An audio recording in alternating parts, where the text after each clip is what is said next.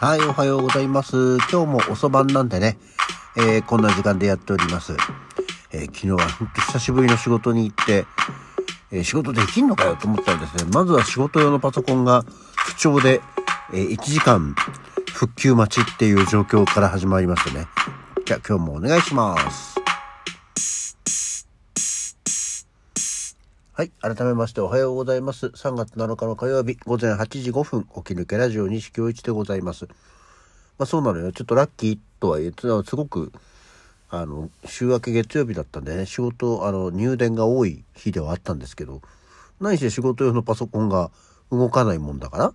まあそれはしょうがないよねと思って復旧待ちでいろんなこう復旧対策をしながら、小1時間やれなかったことは、ちょっとラッキー。ただでも、まあその後、まあ電話も、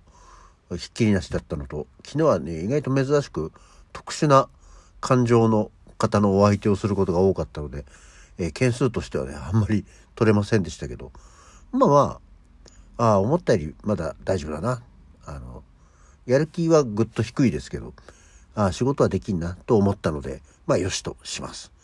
まあ今日もね、えー、今日も今日とて、えー、お仕事なんでこの後頑張っていきたいと思いますけどまあそんな愚痴ばっかり言ってもしょうがないんでさてと、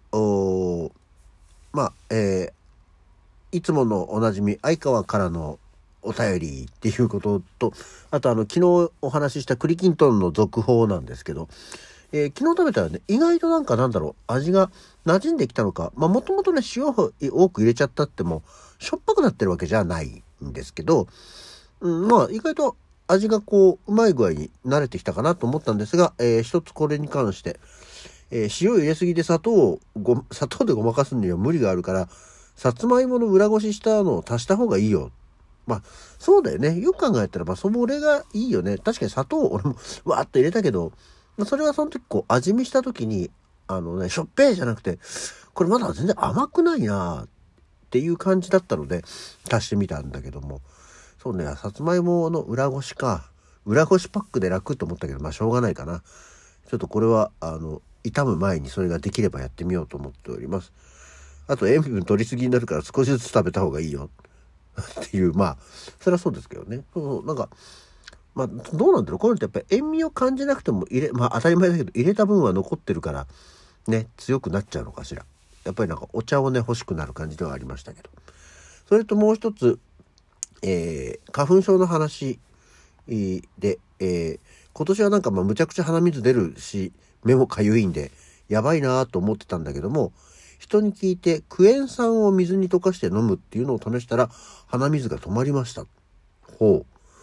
えー、横峰さくらのお姉さんがこの方法で花粉症を3日で治したって言うんだよ。だからとりあえず3日やってみようと思ってるけど、小さじ1のクエン酸を 200ml の水で溶かして飲む。1日2回。酸っぱいね。そりゃそうだろうね。でも結構効いてる。へえ。個人差はあるらしいということで、クエン酸か。まあ、クエン酸直のね、やつは溶かして飲んだら、まあ、純粋ビタミン C みたいなやつだから酸っぱいとは思うんだけど、クエン酸っていうのが効くんだね。まあまあ、あの、この、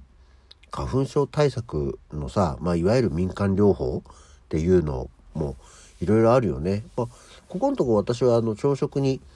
あのヨーグルトをずっと頂いておりますんで、ヨーグルトもいいって言うじゃない。腸内環境がどうたらこうたらで。うん、で、あと、これクエン酸、お酢ってどうなの？お酢。あの、ここのとこ結構ね、あの、リンゴ酢を飲んでるんだよね。本当は毎日飲まなきゃいけないんだけど、どうしても夜ってさ、あの、食事の時にノンアルのビールテイスト飲料を飲んでるわけですよ。で、その後食後にちょっとお茶飲みたいななんていうんで紅茶とか日本茶とかを飲むんだよね。で、それ飲まない時は、あの、お酢、リンゴ酢を、あの、水で割ったやつね。ちょっと蜂蜜を入れて飲んだりはするんですけど、うん、まあでもほら、お酢は、ね、そもそも、あの、体にいいというか、あの、お酢飲むといいですよっていうことを言われたりはしてますよね。あの、リンゴ酢はリンゴ酸、うん、っていうものではあるので、えー、まあ、血中コレステロールがどうたらこうたらっていうことにはなるんですけど、あとはまあ、お酢なんで酢酸ですよね。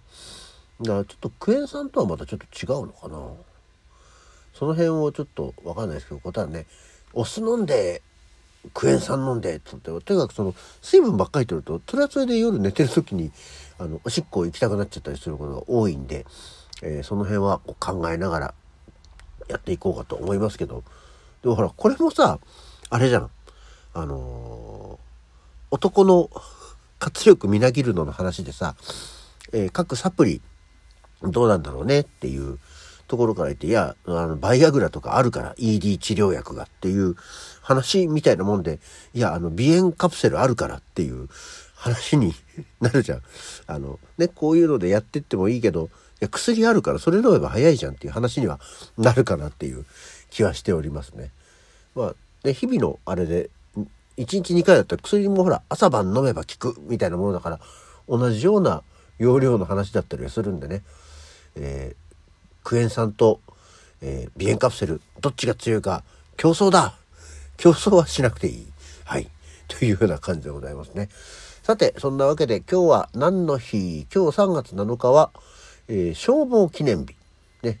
えー、1948年、えー、昭和23年の今日のこの日、日本の消防の任務範囲、消防責任を市町村が負うこと、消防機関の構成などを規定した消防組織法というのが施行さ施行されたと。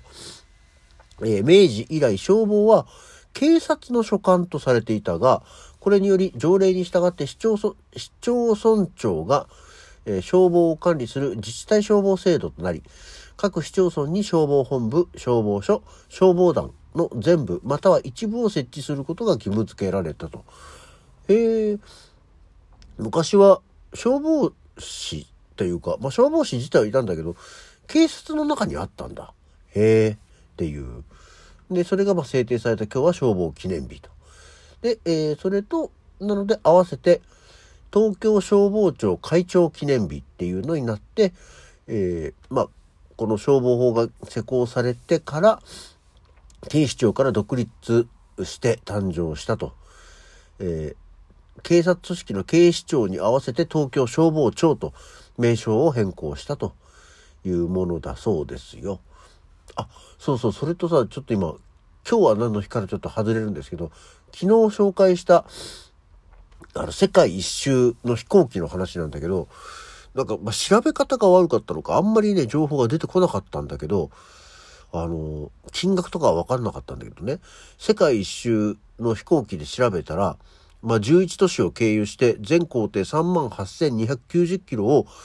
79時間35分で飛んだっていう記録があったんですよ。ってことはだよ。本当に次々と行って飛んでったんだろうね。だって79時間ってほぼ3日ちょっとってこと ?3 日間ぐらいで、3日ちょっとで世界一周するっていうことなんだから、これずっとなんだろう、燃料給油とかも飛行機の中に待たせてやってたのかねっていう感じだよね。これだから1939年にあの海外旅行の自由化があったんですけど、外貨持ち出しっ、てか年に1回で外貨持ち出し500、持ち出し500ドルまでっていうような時代らしいんで、確かにもしかしたらすごくガーンって、どこにも降りなきゃお金使わないでしょみたいな。でもさ、その間ってさ、結局、機内食が出るわけじゃん。そうだ、積み下ろしとか積み下ろさないのか。あ、でもゴミとかは下ろすよね。とかは全部それやってたのか、トイレとかもさ、あるわけじゃん。ね。大変な、結構ハードなものだったような気がしますね。はい。というわけで今日は何の日に戻ってもう一つ今日は3月7日はサウナの日、えー、もしくはサウナ健康の日というそうですよ。えー、公益社団法人の日本サウナスパ協会が制定しました。まあ、日付は3月7日サウナの語呂合わせから、えー、サウナは気持ちよく発汗して交感神経や副交感神経などに作用することで精神の安定に効果がある。サウナで疲れている人々に健康な生活を送ってもらうことが目的なんだそうですよ。はい。えー、なのでね、えー、今日は結構いろんなあの温泉施設もね、サウナの日っていうことで言ってますけど、そうかと思って、別に私サウナーではないのでね、行かないで風呂派なんですね。2月6日に行きたい人なので。えー、まあ気が向いたらやると多分なんかイベント、チケットとかもあったりするんでしょうけど、があるのでね、是非サウナお越しいただきたいと思いまして。今日はね、こぞっていろんなとこが混むような気がしますよ。はい。そして、えー、もう一つはメンチカツの日。えー、日付は関西ではメンチカツのことをミンチカツと呼ぶところも多く、3月7日の3がミで、えー、7日が7でミンチ。ギリギリだな。3月7日、ミ、七と読むとこからミンチと読む語呂合わせかなと。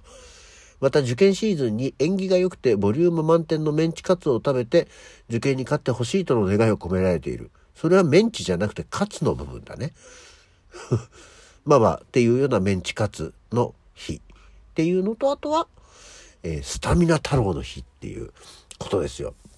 えー、スタミナ3月なのかね。スタミナ太郎は老若男女みんなで楽しめる店と読む語呂合わせから、えー、ということなんですけど、スタミナ太郎ね、焼肉食べ放題の安いチェーン店ですけど、えー、以前川口にあったんですが、なくなってしまいましてね。今もう結構なスピードでスタミナ太郎なくなっていってますけど、あの、すごく懐かしい感じがします。あの、肉の質も別にいいわけじゃなく、えー、寿司、焼肉、デザートとかと、全部ね、こう自分たちでクレープ作ったりとか、あの、かき氷作ったりみたいのがあるところで、子供は喜びましたけどね、大人は嫌がる店でしたね。というような感じで、今日の時間がなくなってきちゃった。起き抜けラジオはこの辺で。それじゃあまた次回。